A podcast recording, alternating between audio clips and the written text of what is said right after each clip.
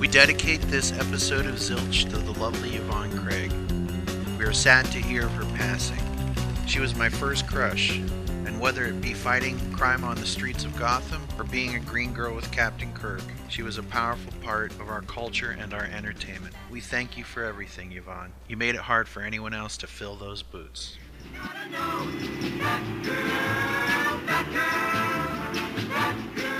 What number is this, Chip? Episode 38. Our discussion of Side 2 of Pisces Aquarius, Capricorn, and Jones Limited. And we announce our Zilch t shirt winner. okay, no, I mean, like, don't get excited, man. It's because I'm short, I know. You're listening to Zilch, a Monkees podcast.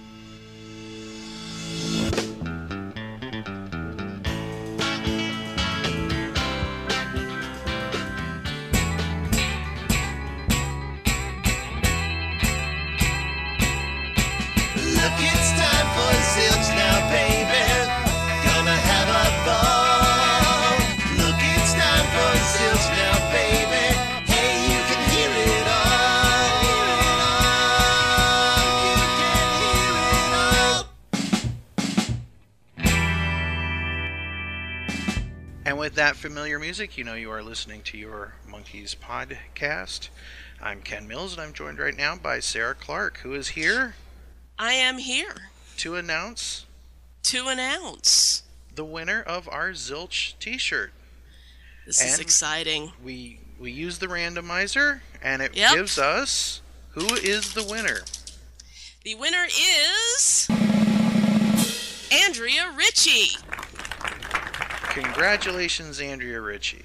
We didn't make you guys wait long to find out who won, so if that's the only reason you're listening to today's episode, you can turn it off now.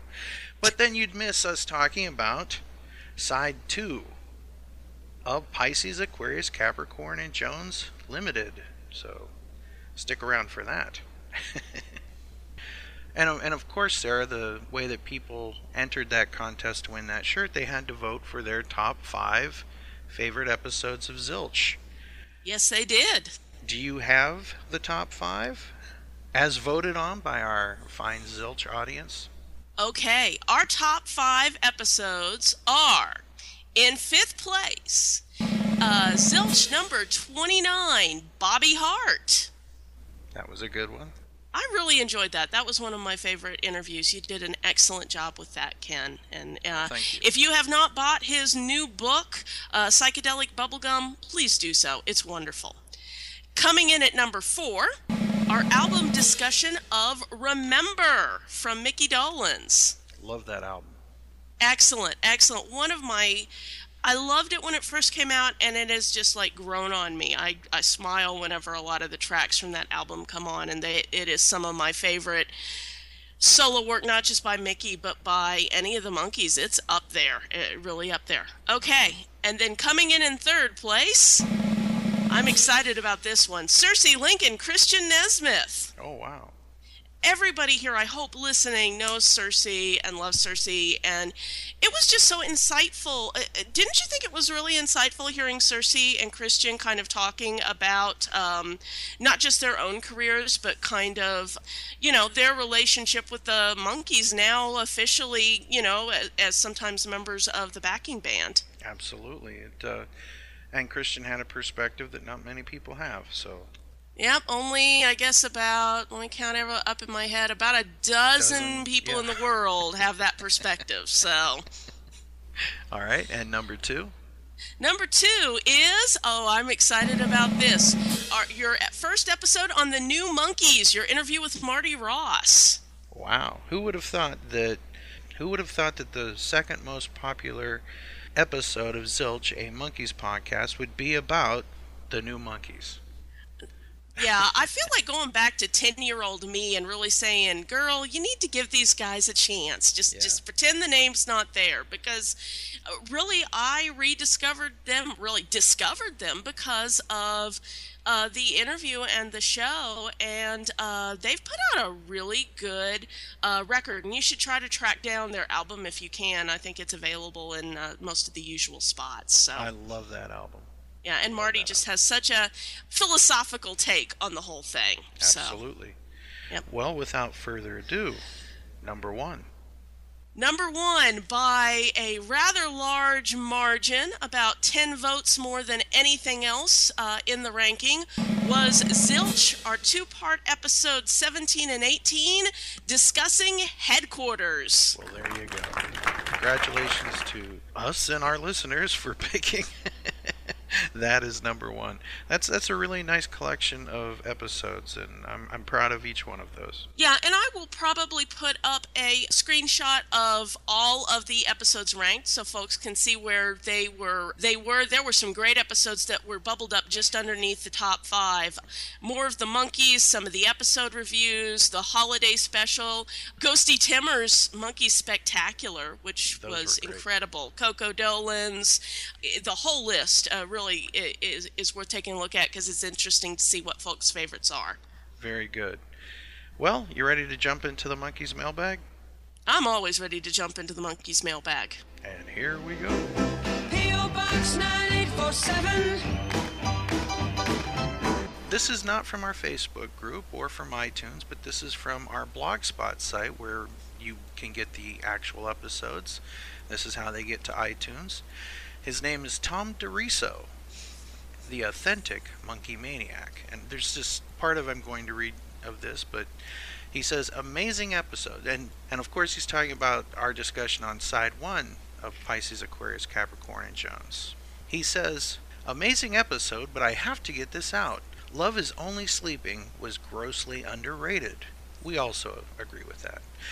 A top 10 monkey song hands down along with Doors into Summer. It has a typical monkey solid guitar riff with a haunting undercurrent throughout and gorgeous lyrics. Failing to mention the verses are in 7 4 time, and the choruses and the middle 8 changed to 4 4 time was a crime. I'm not that big into music, so I'm sorry about that.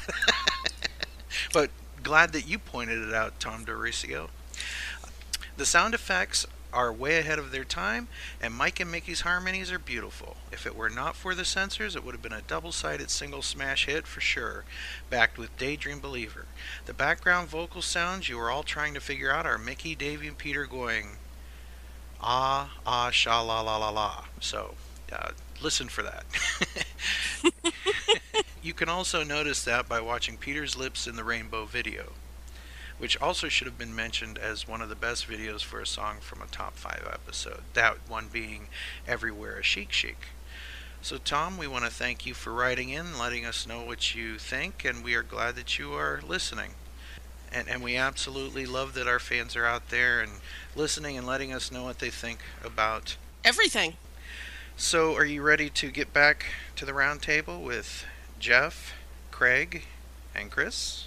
I am ready to get back to the round table. Before we do that, let's listen to this ad that we think that our fans and friends of Zilch will love. Mickey Dolenz of the Monkees here, getting ready to host the 2016 Flower Power Cruise, starring my good friends Felix Cavaliere's Rascals, Blood, Sweat, and Tears, Herman's Hermit starring Peter Noone, The Guess Who, Grassroots, Jefferson Starship, The Turtles, and Mark Lindsay from Paul Revere and the Raiders.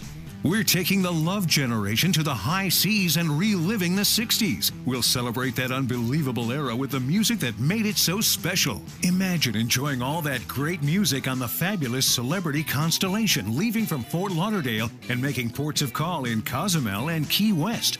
You'll be back in the days of long hair, peace signs, and so much more with special themed events and 30 fun filled celebrity meet and greets. Cabins are filling up fast, so come on, relive the era you remember so well. The Flower Power Cruise sailing February 29th, 2016. Hope to see you all there. Don't miss the boat. Ugh, who writes this stuff? For complete information of Monkey Fans discounts, contact Jody Ritson at www.monkeysconventions2016.com. Well, Sarah, here's something we haven't done for a while. It's time to go back into our Monkees cover corner. Today is a very cool Monkees cover, and it's by the band called The American Professionals, and it is of the song Love is Only Sleeping. And here's something that's very cool.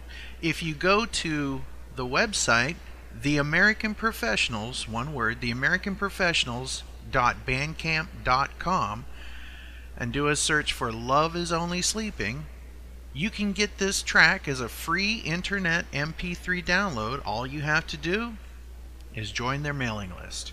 Without further ado, let's check out this very cool cover of Love is Only Sleeping by the American Professionals off their album, The Specialist.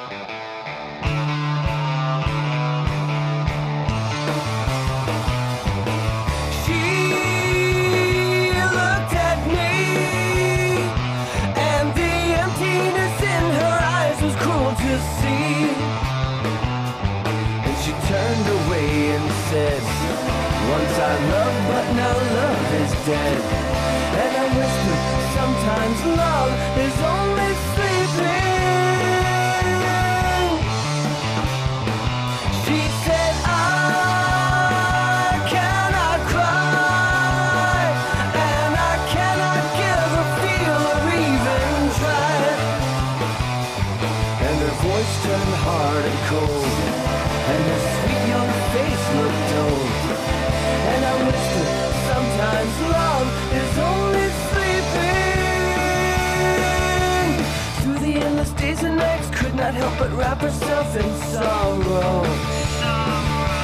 Through the endless days and nights, waited for a shiny new tomorrow. Love was sleeping,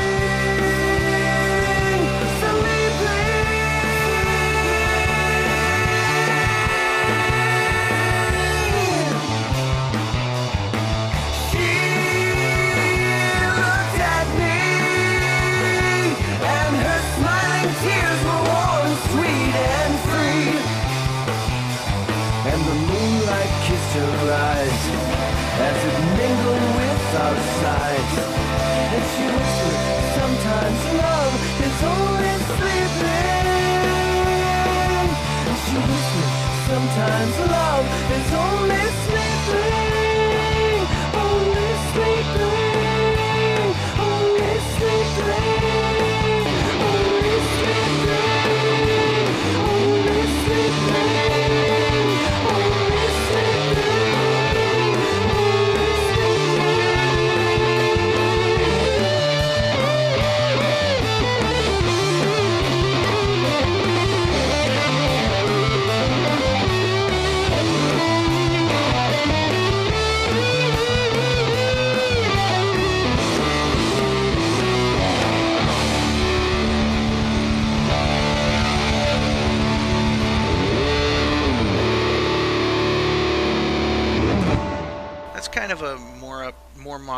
modernized, uh, harder guitar kind of sound. What did you think of that, Sarah?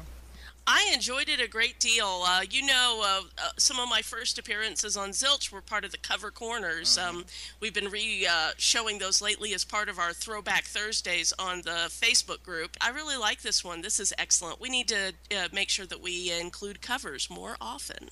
Agreed. Well, and now on with the discussion. Hello.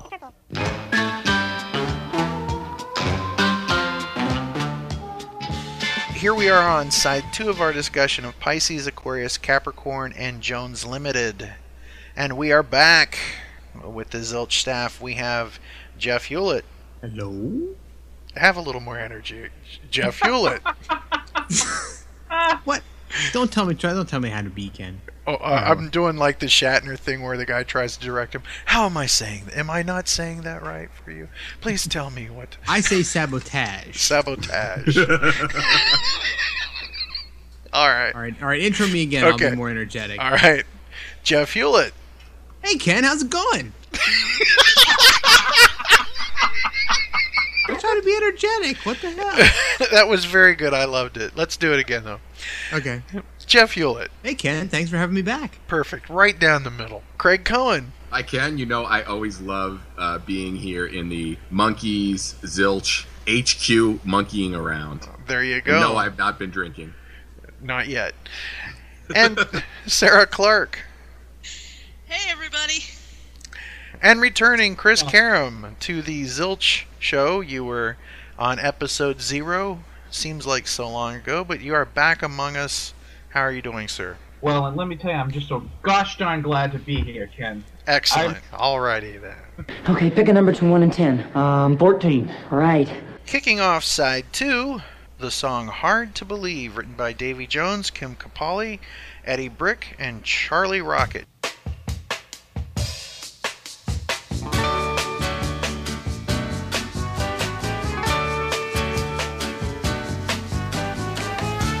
It's hard to believe that you could ever doubt me. Jeff Hewlett, your thoughts on Hard to Believe? I hope and I pray that we'll all be together someday. Mm. Actually, I really like this song. I, I uh, I'm, I'm a big fan of this. I, I always, whenever I hear this song, I always picture Davy on a Broadway stage, uh, doing this as part of a of a Broadway show. I I, I, love the uh, the strings, the horns, the bass line. The arrangement is great. Um, it may not be the best Davy song, and this kind of has to serve as the the Davy Jones trademark slow number on the record. It's the slowest Davy number we have uh, on Pisces, but you know, I, I think that uh, it it still to me is a good listen. It fits well in the running order, uh, especially if you're listening on a CD where you don't have to flip the record over. There's no break between them, so it goes right from uh, words into hard to believe. So uh, for for me, this this is a, a definite uh, you know maybe three and a half star. Ah, Craig Cohen. Actually, just take everything that Jeff Hewlett just said there and reverse it. I'm not a fan of the song. song. This is the the first stinker on the album, in my opinion, and it really sort of calls into question what role Chip Douglas was really playing as producer on this album. Because I don't know, for me, it just doesn't fit with the rest of the album. The Broadway feel that Jeff mentioned seems really out of place here, and it almost seems like you know the times where you know you know Davey was doing his his his showman thing um, are behind us. It's not to say that I don't like the arrangement because I think the arrangement would is good, and I and I actually think if this were like a Burt Bacharach album, Mhm. um, it would be a wonderful song. Um, but for me, it just doesn't it doesn't hit. Interesting. Sarah Clark. Well, I wrote in my notes, this is the moment where I get to play Jeff Hewlett, but it's actually the moment where I get to play Craig Cohen, because this has always been a skipper for me. I mean, I don't know, just insipid lounge music is not my thing, even when it's done well. I mean, this is done well, but it's still banal and insipid. I'm sorry. Um, I think Davey does as good a job as you could with the material. I think that the performers do it well. Is this is this Davey's first song that he co-wrote for the Monkees or no? Not sure. I'll have to look into It, that. it's got to be an early one. It, it it kind of has a written by committee feel. yeah. Definitely. Well, And- a lot and- of the it's- people that wound up in the studio uh, are like, for example, Kim Capli. She played the shaker, the claves, the cowbell, so on and so forth. She did the drums. Yeah, And she did- yeah, I, and- I and- like the drum line on this one. Yeah, but wait a second. Not only did she do the drums, she did guitar, drums, bass, percussion, piano, and in an emergency, she could probably move the piano. So you know, she, that woman was busy on this song. Sarah, if you don't count uh, Band Six or Zilch, this would be probably the first Davey co-write on on on a Monkeys album. Okay, that's what I was thinking. That it was the first like song that that, that he had done, and it it kind of presages some themes we're going to get in in in some of his compositions in coming albums. But Yeah. uh, yeah, I mean, it's it's I, I I realize it's its first time out, but uh, you know, it's it's definitely the weak spot in this album. Very good. Yeah, definitely. This to me could come right off of instant replay with no problem. Mm-hmm. Chris Karam. Okay, I'm going to say something that will probably be quasi controversial, but I'm going to draw an analogy between Hard to Believe and Within You, Without You from Sgt. Pepper. Both songs are the lead off track on side two, and both songs to me stand out like a sore thumb from the rest of the material on those respective albums. Hmm. That having been said, I can't imagine the album without it, if that makes any sense. I mean, it stands like a sore thumb, but yet it's so embedded in that that if, it, if we were taken off this album, I would miss it, even though it does stand out for you know the reasons that uh, Jeff, uh, you know, that everyone else has kind of pointed out. Right. Um, Well, I, it- I could I, in that same respect, if you were to take Within You and Without You off Sergeant Pepper, you would miss that, even if it's a song that you m- might skip occasionally. Right. Well, I would never skip it. I mean, Okay. I, I have respect for Sergeant Pepper. Okay, But good. to me, it's just the one George Harrison song that could, might have been better served on a solo record of some sort. Mm. But that he didn't have that option back then, I guess. Um, I could imagine, I could picture Davey doing this on a Love Boat episode. He, he'd be on the Lido deck, and he'd be he'd be sidling up Yeah. to Lynda Carter, and then he'd be sidling up to Kristy McNichol, and then he'd be sidling up to, of course, Rosemary. But that's that's the kind of song it is. It, I think of like him just being a cheesy singer on a boat, um, you know, doing that kind of thing, doing his little Davy Jones shuffle and just kind of going to and fro, and and that's really all I have to say about it. But I, I kind of drew that analogy at one point way back about the you know within you without you. It does stand out like a sore thumb. It's kind of a cheesy track, but it's part of it, and if you took it out, I'd miss it. Very good. And here's Davy Jones doing Hard to Believe on the Monkees 45th anniversary tour from South Bend, Indiana, 2011.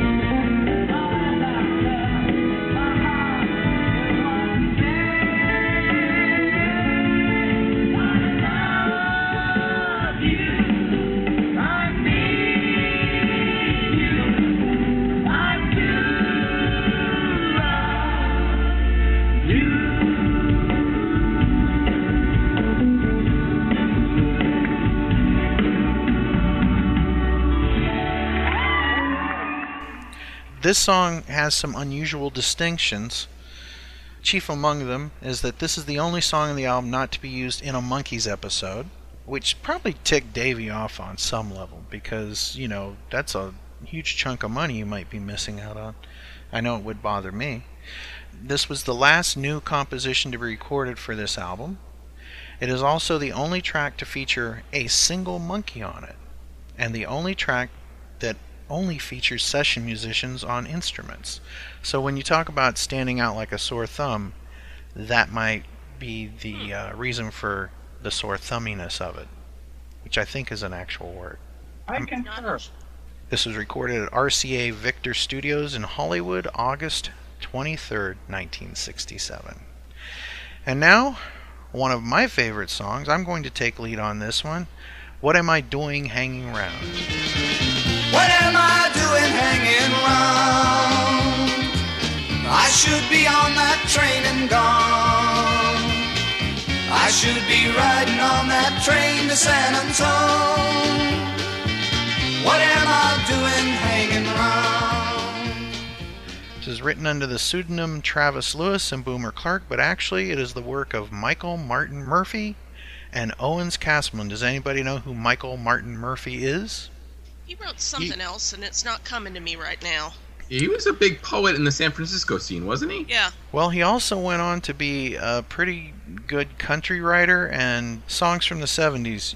She'll be riding Wildfire, anyone?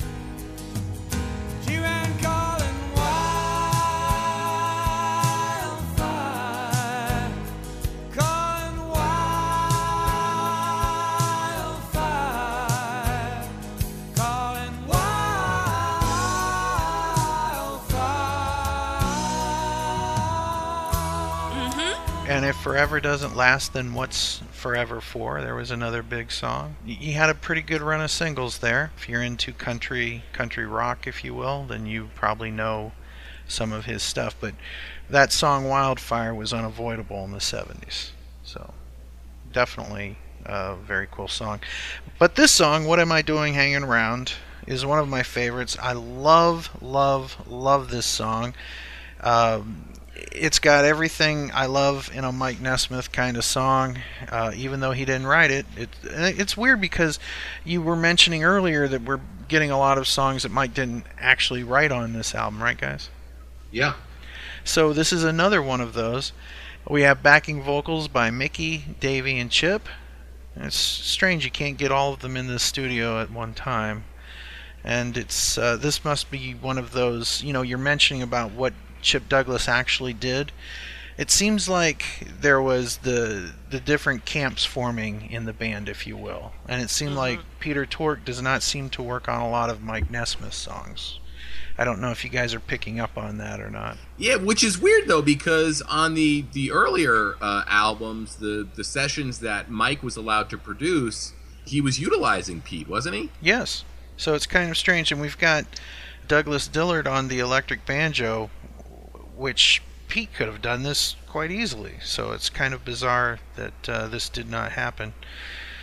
The release mix features group vocals, but an early mix featured only a double track vocal by Nesmith.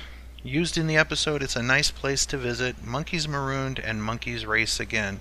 It's one of my favorite videos that the guys did for the show. And if you notice, Mike, it looks like someone's making fun of Mike or trying to get him to laugh off camera. But at some point, he actually, I think, sticks his tongue out at somebody or does something weird, makes some sort of weird face. Take a look for that the next time you're watching this. Jeff Hewlett, your thoughts on what am I doing hanging around?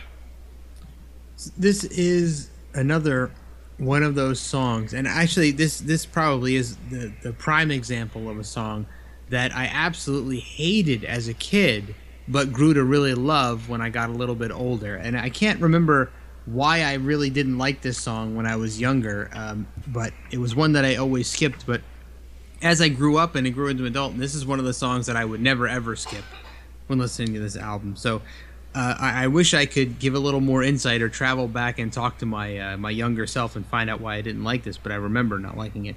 You know, uh, fantastic for for a song that wasn't written by Mike. It sure sounds like a song that was written by Mike. It and if does. you uh, if you dive into the archives and and search out a song uh, called "If I Ever Get to Saginaw Again," it, Mhm. it's kind of a similar feel, a similar vibe, a similar topic. So, you know, Mike is uh, he's he's traveling to a foreign land or a land far away, meets a girl, uh, falls in love, and then has to leave again, and reminisces about going back and and being with that that girl again and. Uh, you know this this is another one of those songs that, that could be mistaken for a like a Mike Country number, a poppier number, but it's really a serious a serious topic, and it's a kind of an, an emotional thing. You know, for for for guys uh, like I'm sure all of us have uh, have had a, a, a feeling of regret for leaving somebody behind, or uh, you know, feeling like we we missed out on something. And you know, th- this song is very a, a good cause for reflection, and uh, probably one of the highlights of this record for me. And ladies, beware of loudmouth Yankees. That's all I can say. Uh, Sarah Clark. Well, it's interesting, sort of look listening to this right after Hard to Believe, because it's kind of thematically the inverse. Um, you know, and Hard to Believe, you know, Davey's trying to convince this girl to come back and not to believe all the stories that are said about him. But in this one, the song's protagonist fully fully admits he was an idiot, which you know, gotta like that in a song. Eddie Hoh's drums. I, I I'm a broken record about Eddie Ho just because I he's one of my early influences during my very brief time as a percussionist. But his drums really add some oomph that kind of take this just kicks up the rock side of the country rock uh, nature of this track up a notch. And I did want to mention about Michael Martin Murphey. He actually was in a band with uh, Michael Nesmith before the Monkees. It was called the uh, Trinity River Boys. Uh, John London and John Raines were also in the group. Uh, it was in '64, and my guess is that is basically how he got his uh, break writing for the Monkees. There you go. Craig Cohen. Yeah, there's not much more I can add to what's said, uh, except I can further sort of celebrate how great Michael's vocals are and just how he's able to connect with the song and the lyrics and and the overall feel of the song. I mean, it seems like he's having a lot of fun, which is always great to hear when you listen to music. If it seems like the person performing or singing the song is having fun, it makes you feel good and, and want to have a good time and have fun. So this is uh, another another great song on a, on a really solid album so far. And I got to tell you, Ken, when I listen to this track, I make believe it's Peter Tork on that electric banjo. And I would like to say, if you are a loudmouth Yankee, don't get in the habit of lightly taking advantage of people. I'm just putting that out there. So, Chris Karam, your thoughts on What Am I Doing Hanging Around? I first heard this song on the Then and Now um, collection in 1986, and I loved it from the start. Again, it's another stellar Nesmith country track, even if he didn't write it. The emotion on in the vocal is just, you know, mind blowing. It's just you can really feel it, especially on the line "On a Train I Could Not Miss." I mean, he's Mm. really just, you know, he sells that song just with that line alone. Um, but yeah, great song, and uh, and it was unusual because if I had heard that song maybe 10 years earlier, I probably wouldn't have liked it. But by 1986, I had sort of moved, not past heavy metal, but to the point where I was kind of more open to different kinds of music. And that song might not have resonated with me five years earlier, but in 1986, it hit, it really hit, hit the mark for me. Mhm. An excellent song. Agreed. Love this track. Love it, love it, love it. Mike, for not writing it, he certainly does inhabit it, so it's excellent. And here's the Monkees doing What Am I Doing Hanging Around with Michael Nesmith live at the Greek Theater in Los Angeles, California, 2012, November 10th. Just Yankee, Mexico. I didn't have much time to spend, about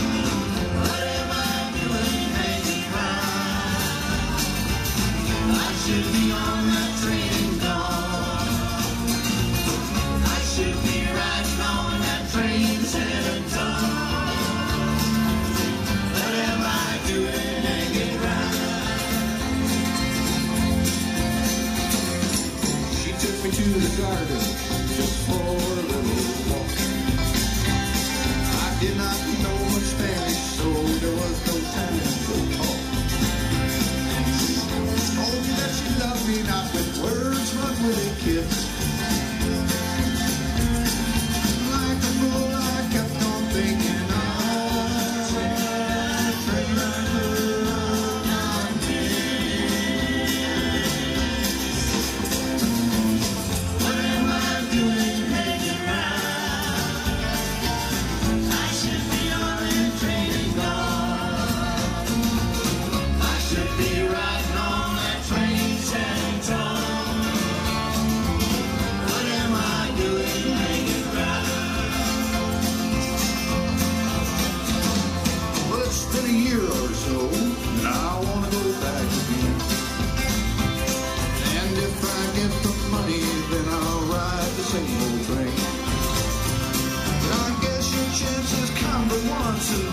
Sure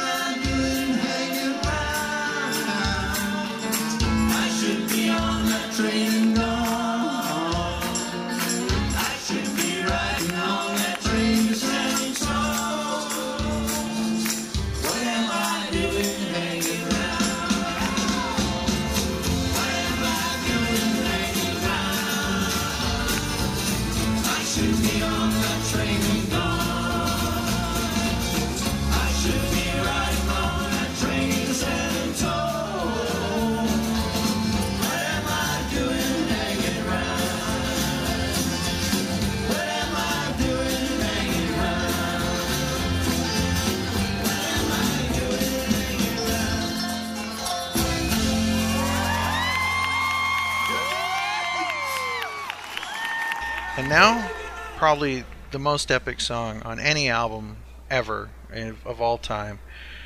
Peter Percival Patterson's pet pig Porky. Peter Percival Patterson had a p- pig named Porky. Chris Karam, please take lead. Well, it's a Zilch-like comedy track, and I must say that Peter's alliteration is spot on. That's all I got. Great going. this is another miss for me in the sense that they haven't established the comedy aspect of this album um, until this point, really. I mean, Cuddly Toy you can sort of see as, you know, having comedy elements to it, but this is just a little too out there this late in the game for me. And I, I don't know. It, it it just seems it just seems like a, a really unfortunate choice to to put it where it does, even though it does lead into the next song so well. So Mhm. I'm kind of torn there. Agreed. Sarah Clark. Oh, it's just the quirky Peter thing that we have to have on every album, which is awesome. Um, I spent an embarrassing amount of time trying to learn how to pop my peas like that when I was a kid. Uh, Do it. Never, I can't. Never managed it. My husband can though. That's me doing that. Percival Patterson Pig Porky. Anyway, I'm That's why he's the Podfather, folks. the odd father. Oh my. And here's Peter Tork doing Peter Percival Patterson's Pet Pig Porky live in Japan 1968. Well, it sure is a pleasure to be here in Japan, of Zen Buddhism.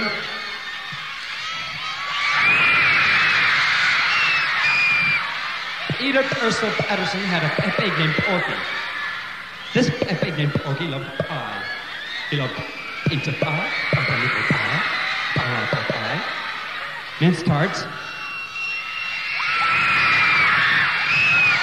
And Peter Ursula Patterson's pet pig Porky loved pie for breakfast, pie for lunch, pie in the afternoon, pie for dinner, and pie before he went to bed. Interpersonal Patterson's pet pig Porky ate so much pie that do you know what he did? He uh, Jeff Hewlett, your thoughts on Peter Percival Patterson's Pet Pig Porky? You know, for a comedy track, to me, this is the most depressing track on the entire album. And you know why? You want to know why it's the most depressing track on the entire album? Why? Anybody want to know? Why? Yes. I'll tell you why. Because even the Beatles found a place for Ringo on Mhm. every single record, right? Yep. They couldn't give Peter a freaking song on the record for God's sake. I mean, the poor guy, he was a talented musician. Very I mean, his voice wasn't the greatest in the world, but they could have found a way to fit him into the album without some novelty nonsense. And I do enjoy it. It's a great lead into the next song. But when I think about the Monkees holistically as a band, I think just Peter just gets the short end of the stick. And was it? it, it I understand it's because his voice wasn't as marketable. But you know what? Give him a track. You have 13 tracks on this record. It's one more than the standard British LP. You could have given him something of substance uh, to, to at least uh, ma- make a mark on the record, and instead of just some kind of novelty toss away track. I agree 100%.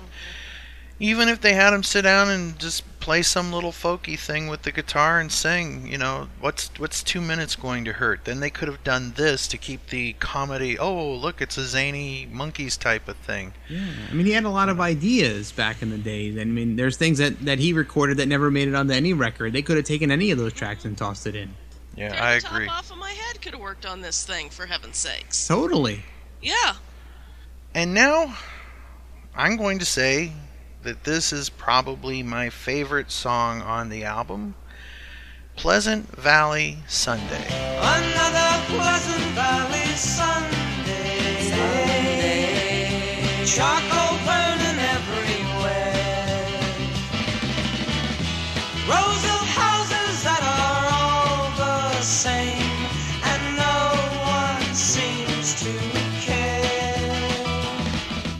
Jeff Hewlett, your thoughts on Pleasant Valley Sunday?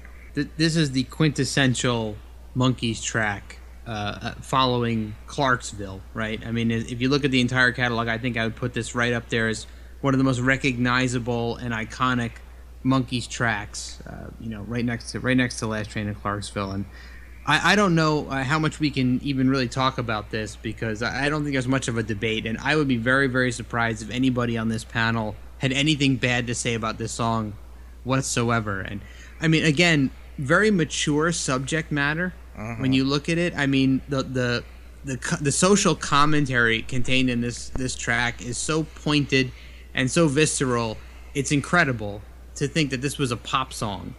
You know, the the the fact that he, they're they're really talking about the you know the rat race of life and and keeping up with the Joneses, uh, pun sort of kind of intended and and the way that we all get lost in in life and and the race for cash and the race for possession uh, it, it's just amazing to me that this came off as such a great pop track and uh, i think it just stands out amongst the catalog Agreed. Craig Cohen. Yeah, I, I think you know Jeff really really explained it. Uh, you know, uh, in in about the most clear cut way you could. This song, not to put down the rest of the album, but it, it's it's light years beyond, i- in my opinion, and it really just goes to show what an incredible songwriting team Gerry Goffin and Carole King were. I mean, just a massive, massive song, perfectly executed. Um, we get that Mickey Dolenz vocal we've been looking for really the whole album. And uh, yeah, I can't say enough about this. This is one of those songs that even people that don't know the Monkees know. Agreed. Sarah Clark. For me, this is the quintessential monkey song. This is like them, all of them at the peak of their powers, doing the things that they do best. We've got Mickey on vocals. We've got Peter's keyboards. My gosh! Once again, they make this song.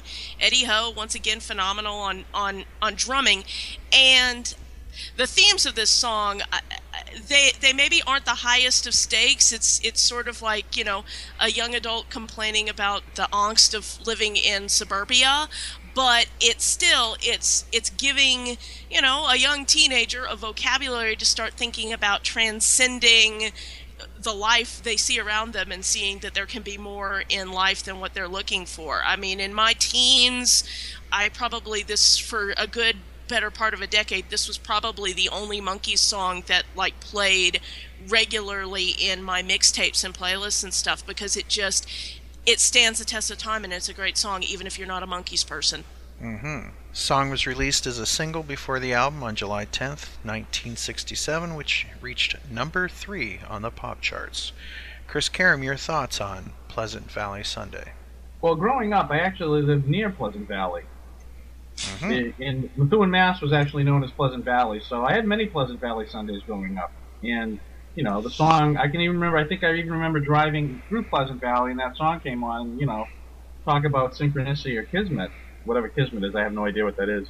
Um, but yeah, it's a, it's a great classic song. I mean, this is it's one of the great pop songs of all time, and certainly, you know, one of the great Monkey songs. And as I got older, I really appreciated the fact that this was really a dig or a, a satire of Middle America, you know, 60s Middle America. And you know, when you when you listen to it as a kid, you're just like Pleasant Valley Sunday, and you're just singing along happily. But you get older, you rediscover the Monkees, and you go, "Wow, this is really kind of, you know, not edgy, but edgy, kind of, because pop songs, even then, a lot of them were so fluffy and you know, not a lot of substance. But this has a great melody, and it kind of just the satire or the um, the underpinnings of it are just kind of in there, and they become more apparent with age. You know, great song and Carole King. What you know, what can you say about that? And I just love that almost intolerable din of sound that builds up at the end. Mm-hmm. It's not a very conventional way to end a '60s pop song, but it just it fits for some reason. And you know, it's Pleasant Valley Sunday. What you know, what else can anyone say about it really? I love it. And here's the Monkees doing Pleasant Valley Sunday with Michael Nesmith, Mickey Dolenz, and Peter Tork at the Beacon Theater, 2012, December 2nd, New York City. And a furious pace. Okay.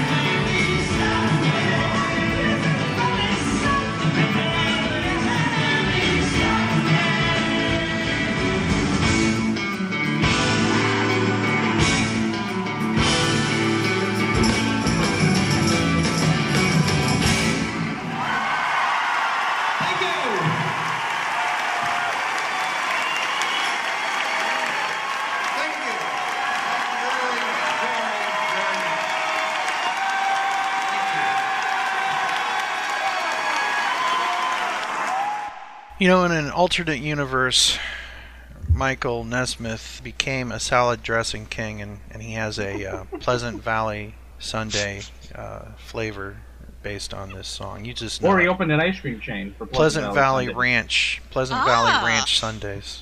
Or, oh, Pleasant oh, so you're thinking an ice cream flavor? Yeah, I don't salad. Uh, no, ice cream. Yes. All right. Pleasant Valley Sundays.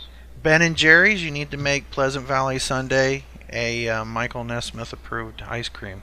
There yeah, you go. what would go on a Pleasant Valley Sunday? I'm gonna have to think about this Something with cherries Oh, uh, uh, yeah. that would take you far away. Anyway, Creature- um, it would have to be creature comfort food. Yes. yeah, TVs, yeah. Well, you can't chew a grass TV. clippings from the mowing lawn. You can't. You can't. You can't eat that, man. Mulch. You can't. You know. You can't put that in ice cream. Um, Okay, we've gone off the rails. Of course, goody. I like that. I remember when uh, MTV was airing the shows for the first time in the 80s, and every so often they would have a few extra moments and they would sometimes play a Monkees video, and nine times out of ten, it was usually the clip of Pleasant Valley Sunday or Daydream Believer. Kind of burned it into everybody's retinas again, and it was very cool. I think it's the one song that seems to get a lot of respect from guys that don't get the Monkees. This is one of those songs that they can dig. It's a very day tripper esque or paperback writer type kind of riff that Chip Douglas came up with and taught Mike Nesmith. One weird distinction is that Mickey Dolenz is the only member of the Monkees not to contribute to this track instrumentally. We have Mickey on lead. On backing, we got Davey and Michael Nesmith. Electric guitar, Michael Nesmith. Acoustic guitar, Bill Chadwick. Bass, Chip Douglas. Drums, Eddie Hoh. Percussion, Davy Jones. And piano, Peter Tork. So that's interesting. This was first used in the summer of 1967 rebroadcast of the episodes Case of the Missing Monkee. Yay! Yay! And Captain Crocodile. Then in the second season episodes The Picture Frame and Monkee Mayor. Yeah, this is this to me this thing just takes off like a firecracker and it doesn't stop till the end. It's just absolutely amazing. Absolutely amazing.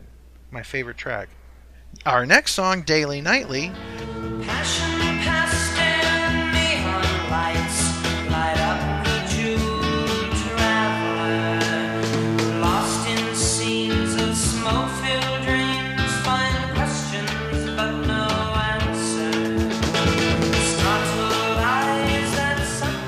And now we're going to talk about a song that Michael Nesmith wrote but didn't sing.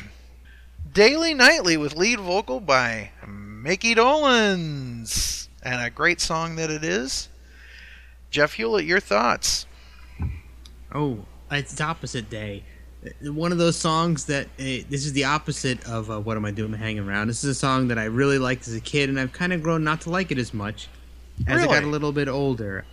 Little too spacey for me. Uh, the lyrics are great. I, I love Nesmith's songwriting here. Uh, Mickey's vocals are great. I just I, I'm just not as fond of the sound anymore uh, of this track. I, I think this could have been one of those. Um, actually, there's an alternate mix that's included on the deluxe version that I like a little bit better. It tones down the spaciness uh, a little bit, but this could have been one of those cool ones that if Nesmith had done this in sort of an acoustic version, I I think it would have maybe come off a little bit better for me.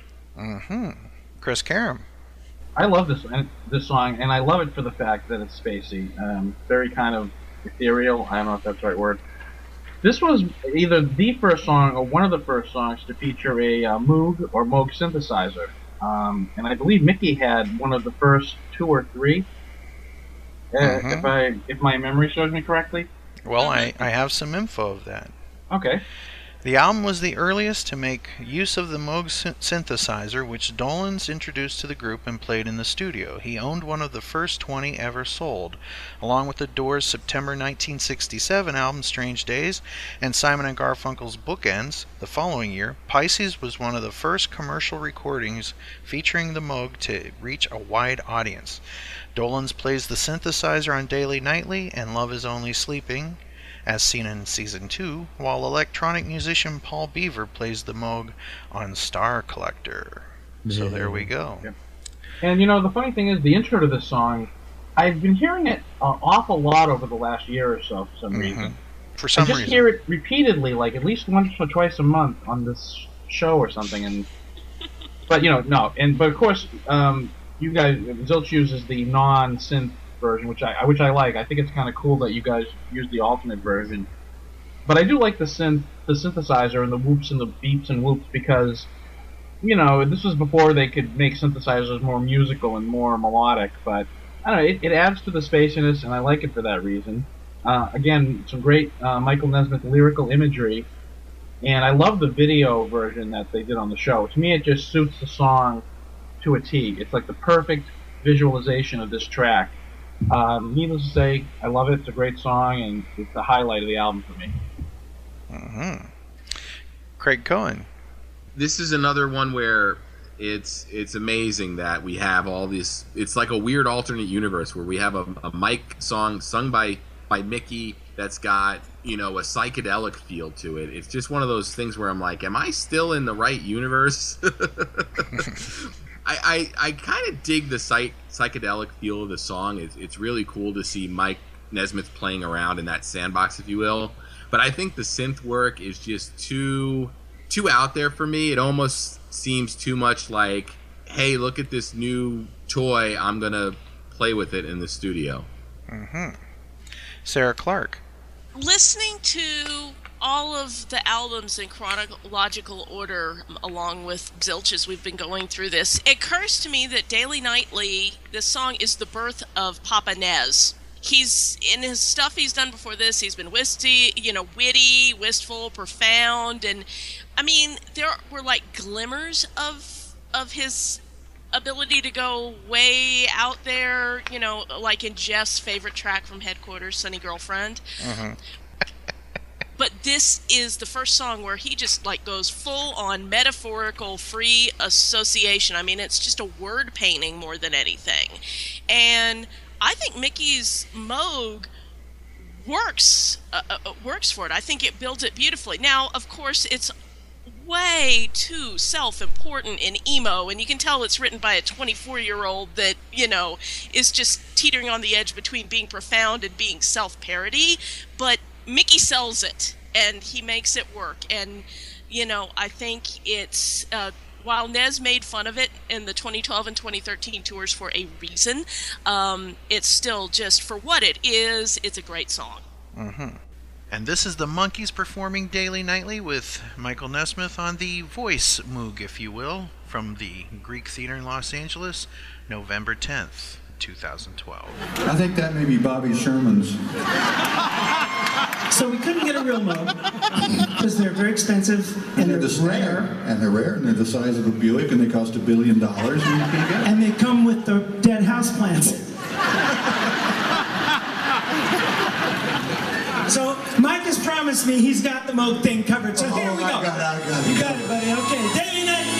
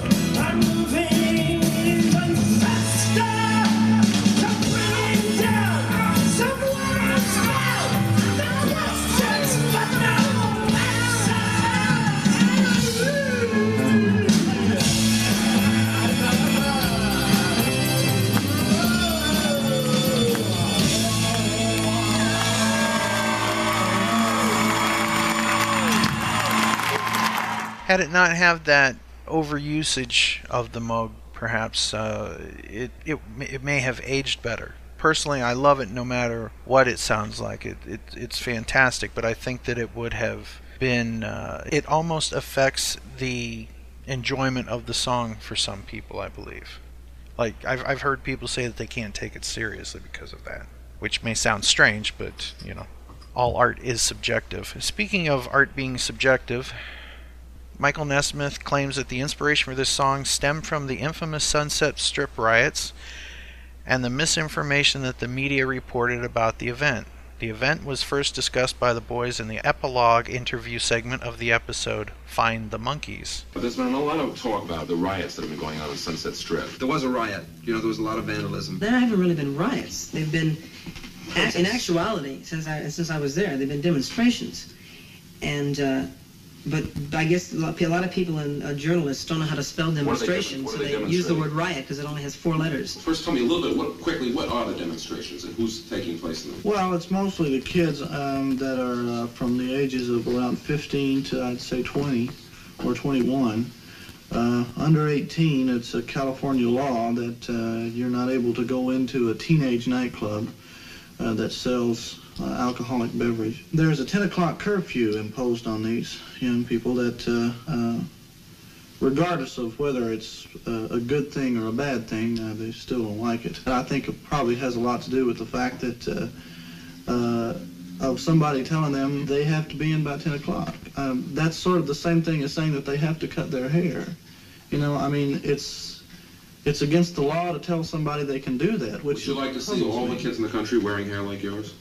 I would like to see all the kids in the country wearing the hair like they'd like to wear it. How do you feel? How, Mickey, how do you feel about that? Exactly.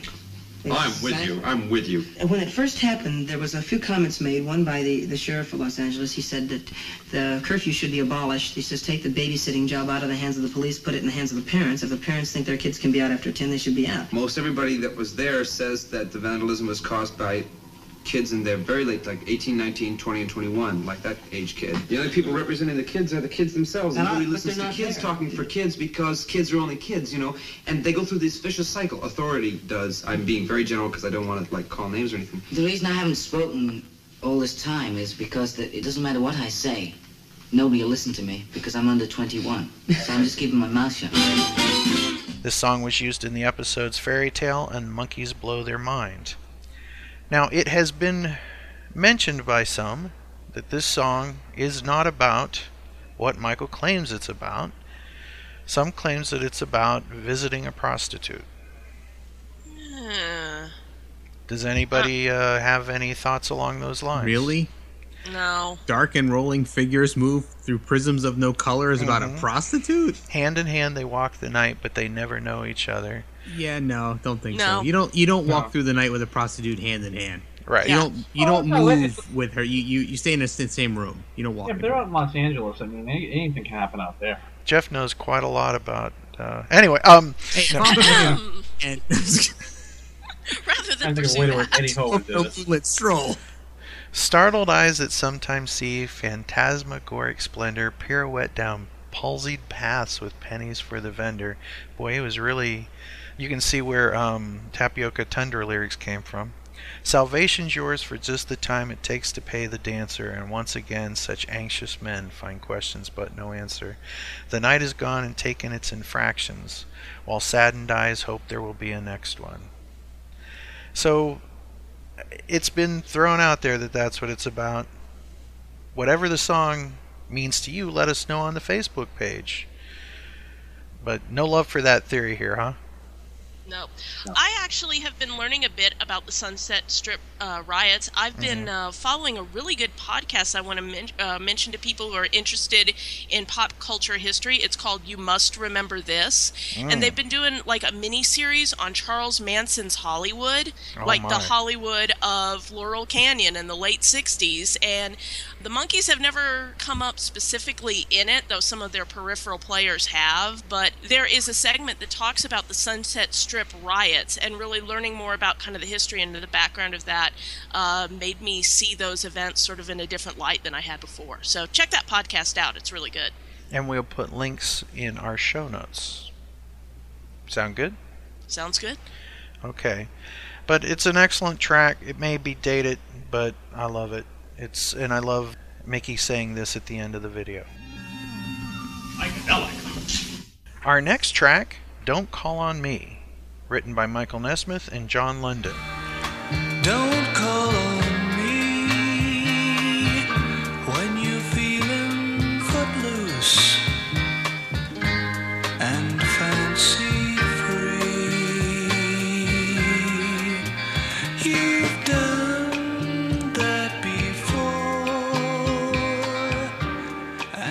Chris Karam, your thoughts on Don't Call on Me?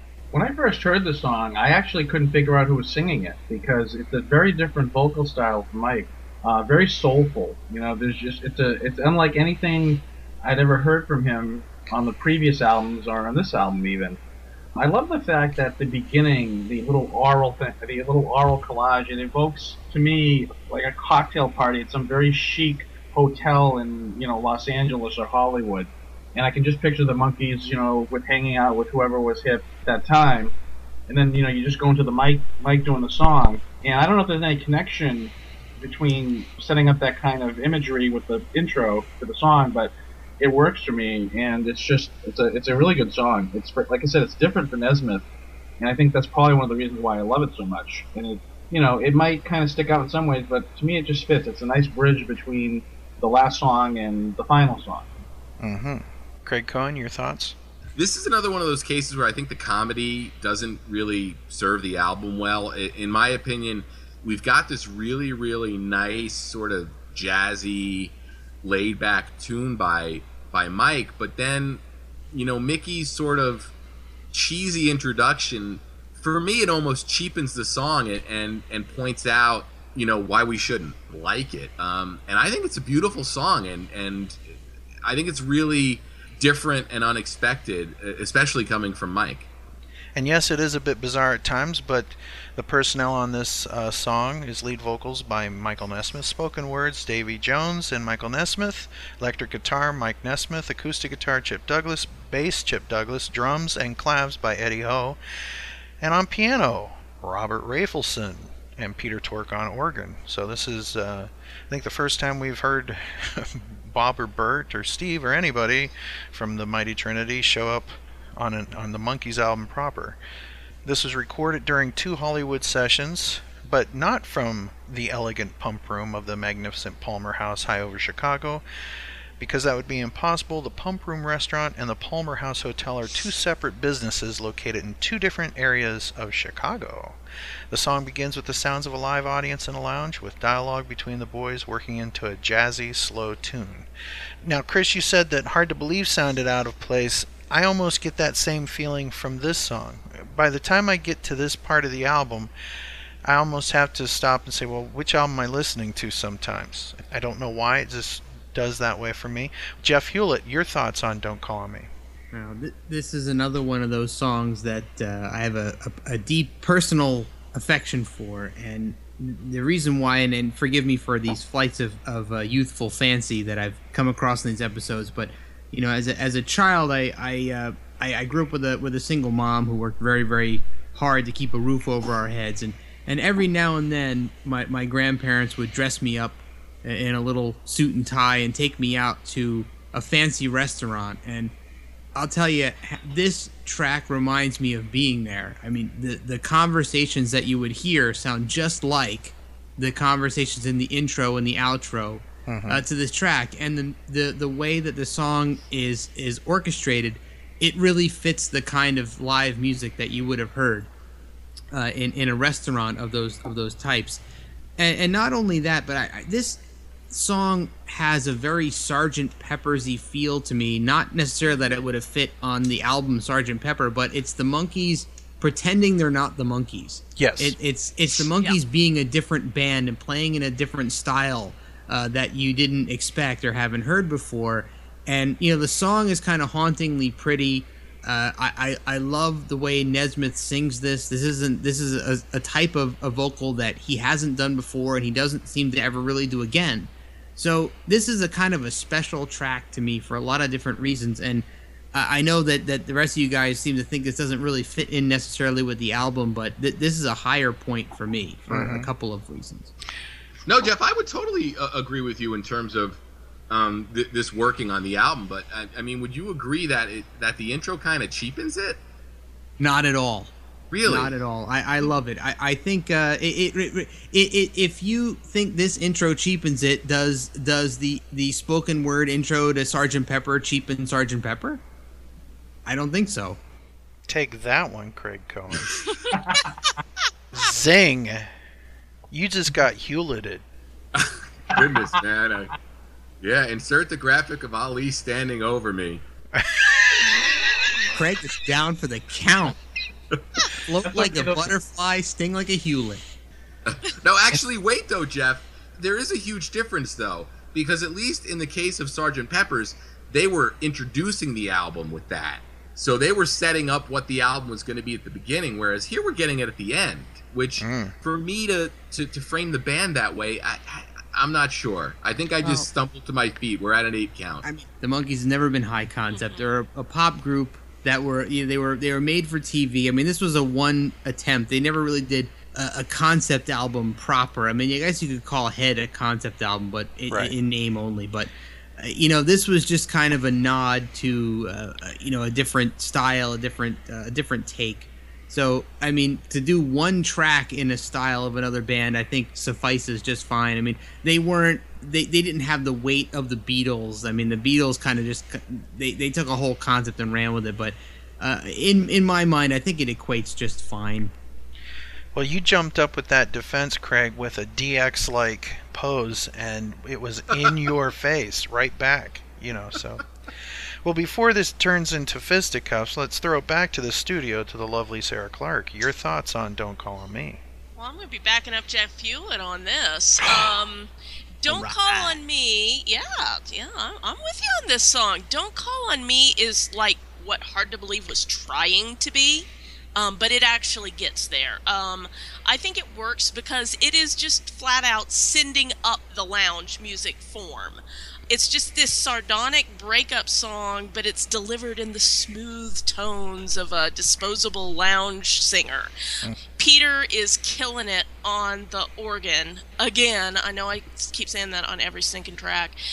Is Bob Rafelson's bit on the intro his only appearance on a Monkees album? Well, I, I know he has some spoken bits here and there on Ed, but like Right. instrumentally. I, mean, I believe so. be. I believe so.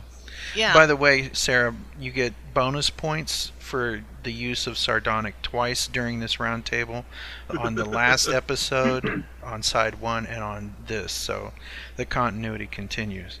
What does this have to do with fish? Absolutely nothing.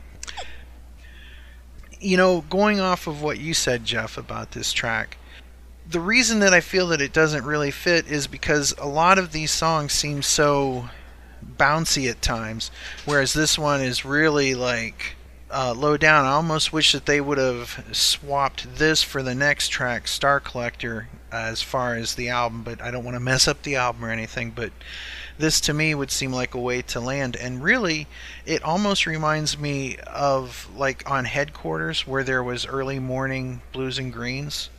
This song almost holds that same kind of place in a sense where it's a more adult song, whereas early morning blues and greens was as well. And it was, you know, hard for little kids, I think, to understand this at the time. You know, if they were aiming any of this at teenagers, this this song is a little bit above that, wouldn't you say? Yeah, but you know, I, I think that if, if you look back at all the Monkees albums and you understand, you know how how these albums were all put together and the the, sheer number of tracks that were recorded and, and cobbled together and the ones that never got released and so on, every Monkees album is really uh, just a collection of songs. There's not really a lot of thought put into you know what songs go into what albums on what order. They're always just kind of a collection of songs. So right you know, I, I don't know if you can really narrow down a song and say, well, this doesn't fit on this album and this doesn't fit on this album because they're really all just. Uh, I, I don't think that they sat down and said, here's 12 songs that fit together. Right. It's just, it, they're all like greatest hits albums almost, right? I Mhm. mean, I, I- I'm, I'm not sure if I can approach it the same way. There's actually a original track lineup for Pisces that was not done on the final. It was compiled on October 9th, and there, Don't Call on Me is the second to last song on side one between Words and Going Down. Wow. Just throwing Oh. that out there. Going Down deserved to be on an album and Yes. not forgotten on the flip side of a single. That's one of the best Monkee songs, one of the best Mickey vocal performances of all time. Agreed. And it, it should have closed this album out, if you ask me. But that's again, I'm not Don Kirshner, nor am I Lester Sills, nor am I any of those people. So make your own mix of this album if you want, and let us know what you what you came up with. And here's Michael Nesmith under the name Michael Blessing from 1965.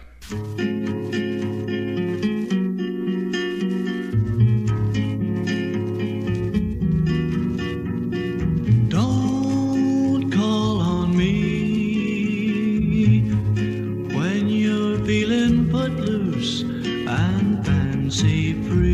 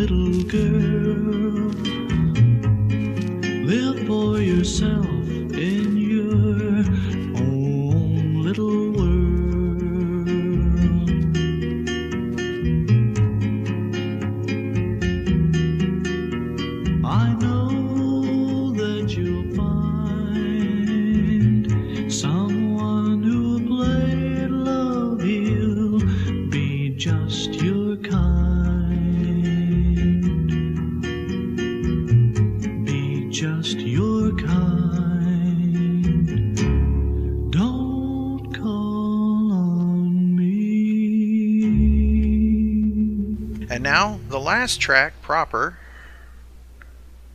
on Pisces, Aquarius, Capricorn, and Jones Limited is Star Collector. She's a star collector. She only aims to please young celebrities. Yes, she's a star collector. Jeff, what do you have to say about Star Collector? Hmm. Not not a not a huge fan uh, of this track. It's a little too stylized, a little too out there for me. Um, I, I like the the the, um, the the message. I like the story. Uh, you know, I, I think the you know commentary on groupies and uh, you know the, the the moral ambiguity of, of groupies is great. I, I like what they were going for. I, I just think that it doesn't stand the test of time as well. It's it's a little too synthesized, uh, a little too out there. I do respect uh, the attempt to break a mold for Davy. This is a very different type of Davy song uh, than we've heard uh, prior to this, uh, and I, I, I do like the fact that Davy branched out a bit here. If, if they'd have toned this down a little bit and gone with a little more uh, standard or more acoustic arrangement without the synthesized stuff, I think it might have stood the test of time a little bit better. Mm-hmm. So again, another victim of its musicality, if you will. Yes, definitely, absolutely. Okay. Craig Cohen, your thoughts on Star Collector? Love it. Goffin and King deliver again. The only thing I think that really doesn't work in this song is that extended outro with just all of that synth nonsense. Um, again, where's a producer coming in and saying, "Hey guys, um, this isn't how we should be ending an album"? But the chorus absolutely slays, and Davy's vocal is this is the Davy Jones that I love hearing. Mm-hmm. Chris Karam. I really love this song. It's you know again it, it does kind of border on overuse of this of the uh, the synth effects, the beeps, the boops, and the whoops. But on the other hand, it's what makes the song um, what it is. And I agree with what Jeff said. Davy's kind of going out of his maybe not comfort zone, but he's doing something different, and that's what also makes it very interesting. And I wonder how many young girls, you know, tweens and early, you know, young teenage girls were singing along with this and really having no concept of what they were singing along with. You know, when it first came out. Um, At least one. Yeah, okay. You know, just happily singing along to this ode to, um, you know, groupies and celebrity stalkers. And I have to wonder, is this the first um, pop song or rock pop song to, to be directly about that? Or I, I, ca- I tried to think of maybe something else from that time period that might have been along the same lines, and I couldn't come up with anything. Maybe Cuddly Toy kind of is along those lines, but this strikes me as being the first really overt ode to groupies. And, and even for that alone, you know, there's a sort of um, I don't know if it's innovation, but it certainly paved the way for you know many other songs that would come out down the line. It's a great way to end the album, and some of it is excessive and a little over the top, and kind of borders on being a little. I don't, I don't know if annoying is the right word, but it's still great, and it's a great way to close out a great album. hmm Of course, we all know that Star Collector was written by Goffin and King. Sarah Clark, your thoughts on Star Collector?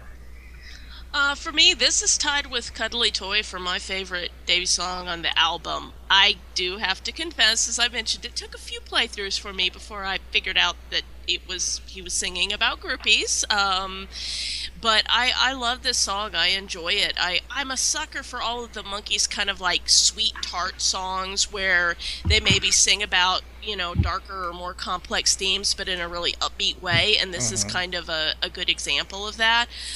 I'm not actually a fan of the Moog work on this song. I think if you're going to play a Moog, you might as well just go, you know, all out Psycho Jello, Daily Mhm. Nightly style. But, you know, it works for what it is, though I think it, uh, in a weird way, it almost sounds more dated on Star Collector than it does on uh, Daily Nightly. Mhm. That may just be me. Peter kills it on keys again. You know, you know, Hed's his- Sarah, Sarah, I Yeah. have to interrupt you. As much as you've claimed that Peter kills it on keyboards, he should be wanted for murder from from this album. What did I do? I don't know, man, but don't do it again. Well, yes. I just well, my brother's a session keyboardist, so I always listen to whenever there's a track on keyboards, and it's just. I think this is his best album as an instrumentalist. I mean, Head is is kind of his spotlight album as a composer and a singer, but I think just as far as think about all the iconic riffs and songs he has put in on this album and try to imagine try to imagine Pleasant Valley Sunday without his keyboard line. Right. It- it- Absolutely. you know, um, this is another song that wraps up in another kind of psycho jello freak out, but uh, it works for this song, and uh, I enjoy it for what it is. That's three songs on this album, right? That kind of end like that. Yeah, I was going to mention that. Um, that and uh, Pleasant Valley and, uh, yeah, Daily Nightly, sort of. Kind of like the psychedelic crash. Yes, yeah. Very good. Personnel on this is lead vocal Davy Jones, harmony vocal Mickey, backing vocals by Mickey, Davy, Chip, and Unknown. So some guy out there, unknown.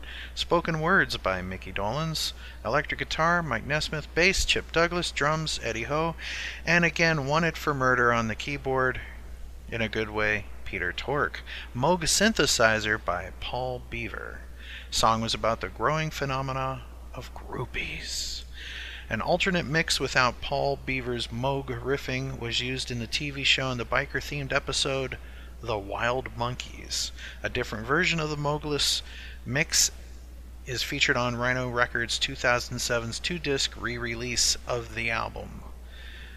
This song was used in the following episodes The Wild Monkees Hitting the High Seas, Monkees Wash Their Feet, Monkees Watch Their Feet, as opposed to washing them, The Monkees in Paris, and Monkees Mind Their Manor. The song features Mickey singing Bye Bye, Bye Bye. So there you go. This was recorded at RCA Victor Studios, Hollywood, June 22nd, 1967, and later at American Recorder Studio, October 4th, 1967, for overdubs and stuff like that. So, very good. Very good.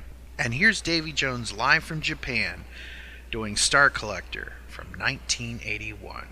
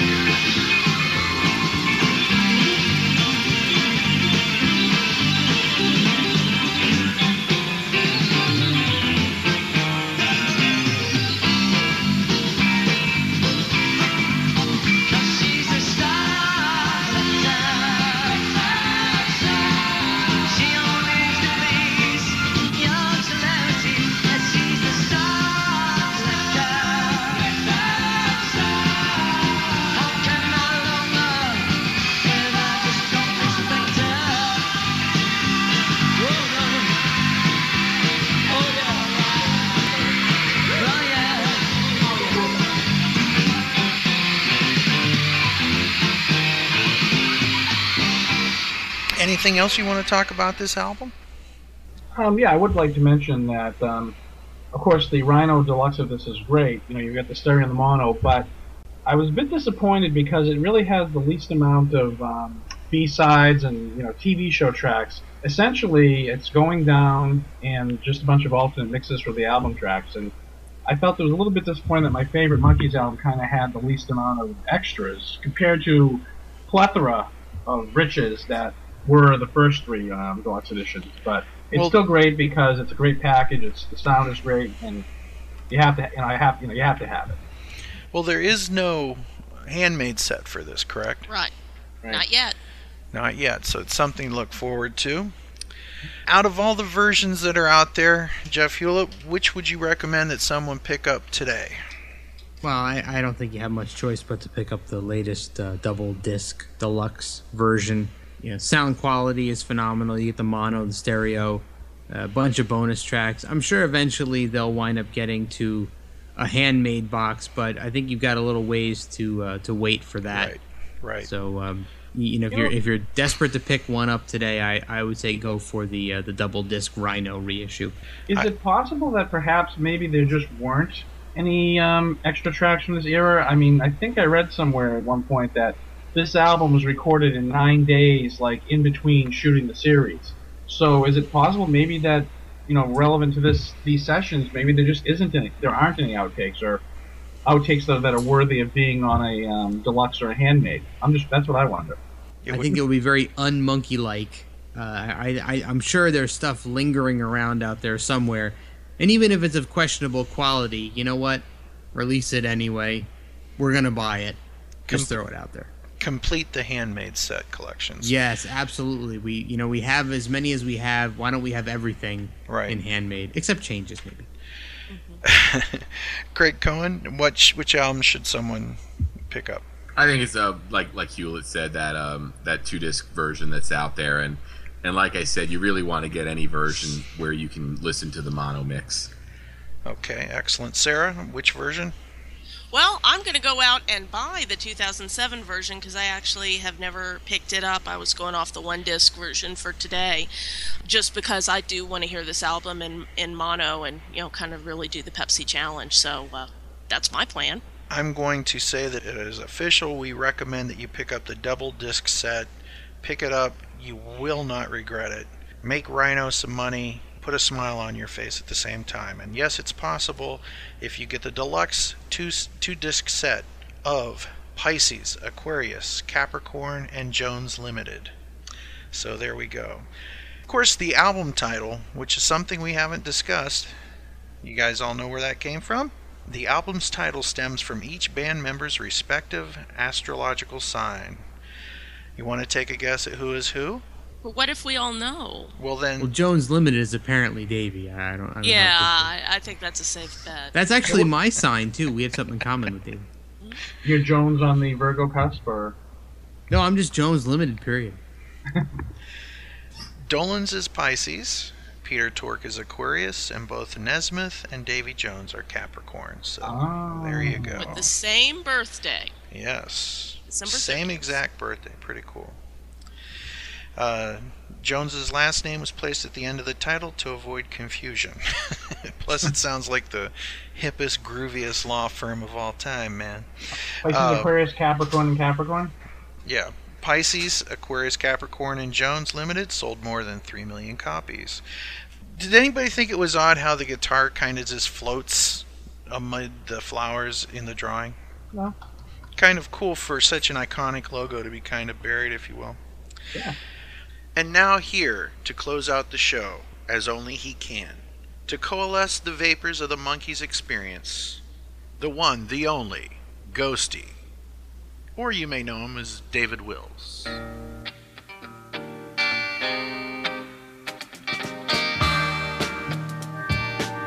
Well, Ghosty here with my thoughts on the Monkees album Pisces Aquarius, Capricorn, and Jones Limited.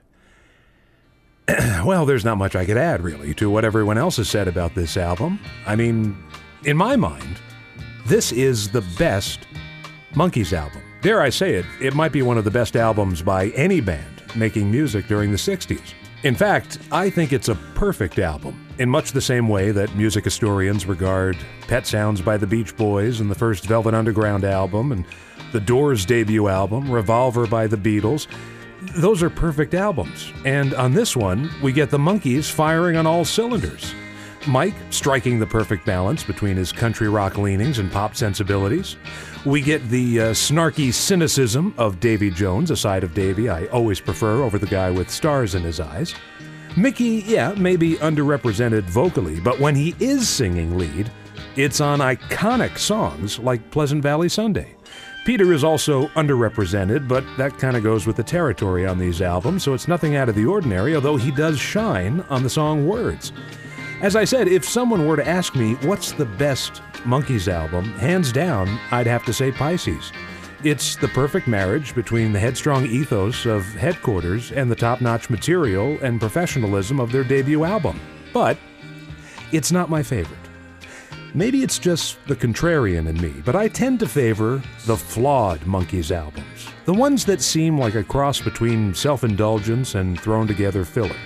Maybe it's because we now know about all the other stray tracks recorded around the same time that could have or should have been used on albums like The Birds and the Bees, Instant Replay, Present, Changes. Maybe I go back to those albums more often than I do Pisces because those albums need my help. In a way, those albums almost become interactive. Everyone has their own theories on how to improve them. I'd make the case that there's not much you could do to improve Pisces because it's perfect just the way it is.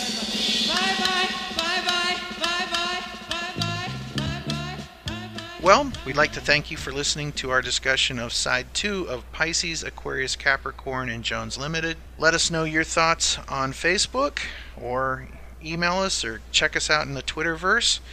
Uh, anything you'd like to say in closing, Jeff Hewlett? No, I, I think we've covered it all fairly well. All right. Sarah, is there anything you'd like to say in closing?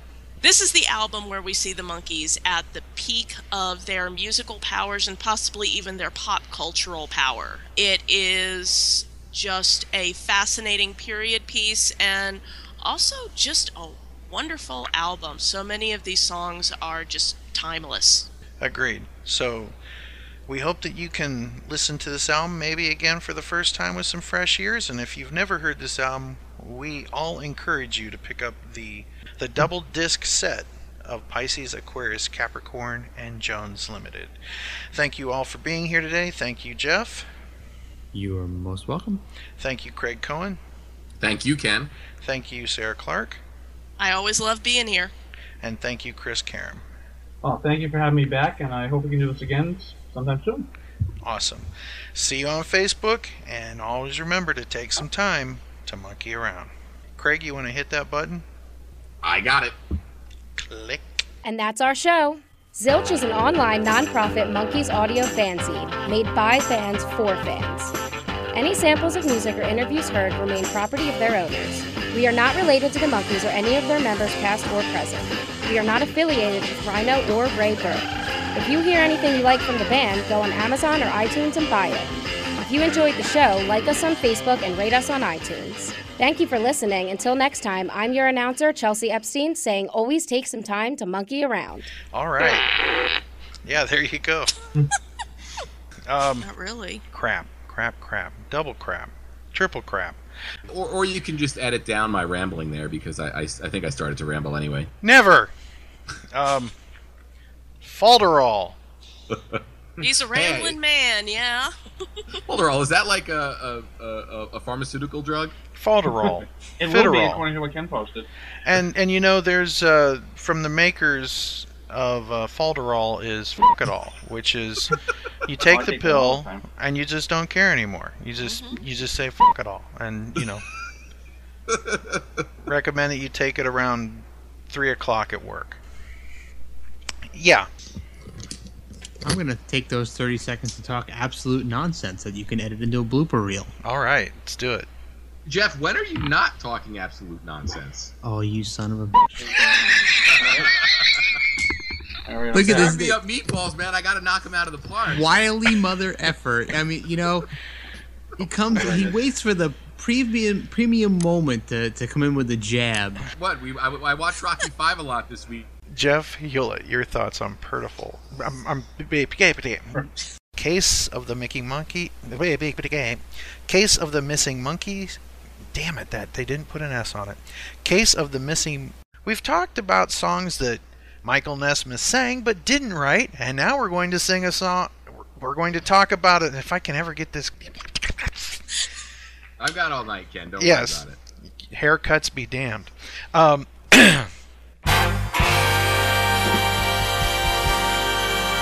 and in honor of Yvonne Craig, here's our good friend Anthony Porter and his great band Clashing Plaid with their version of Be My Batgirl Tonight. Yvonne, we'll be out there looking for you.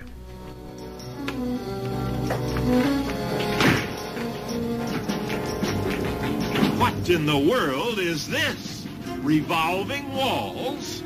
Hidden rooms? Disguises? What is Barbara Gordon's secret?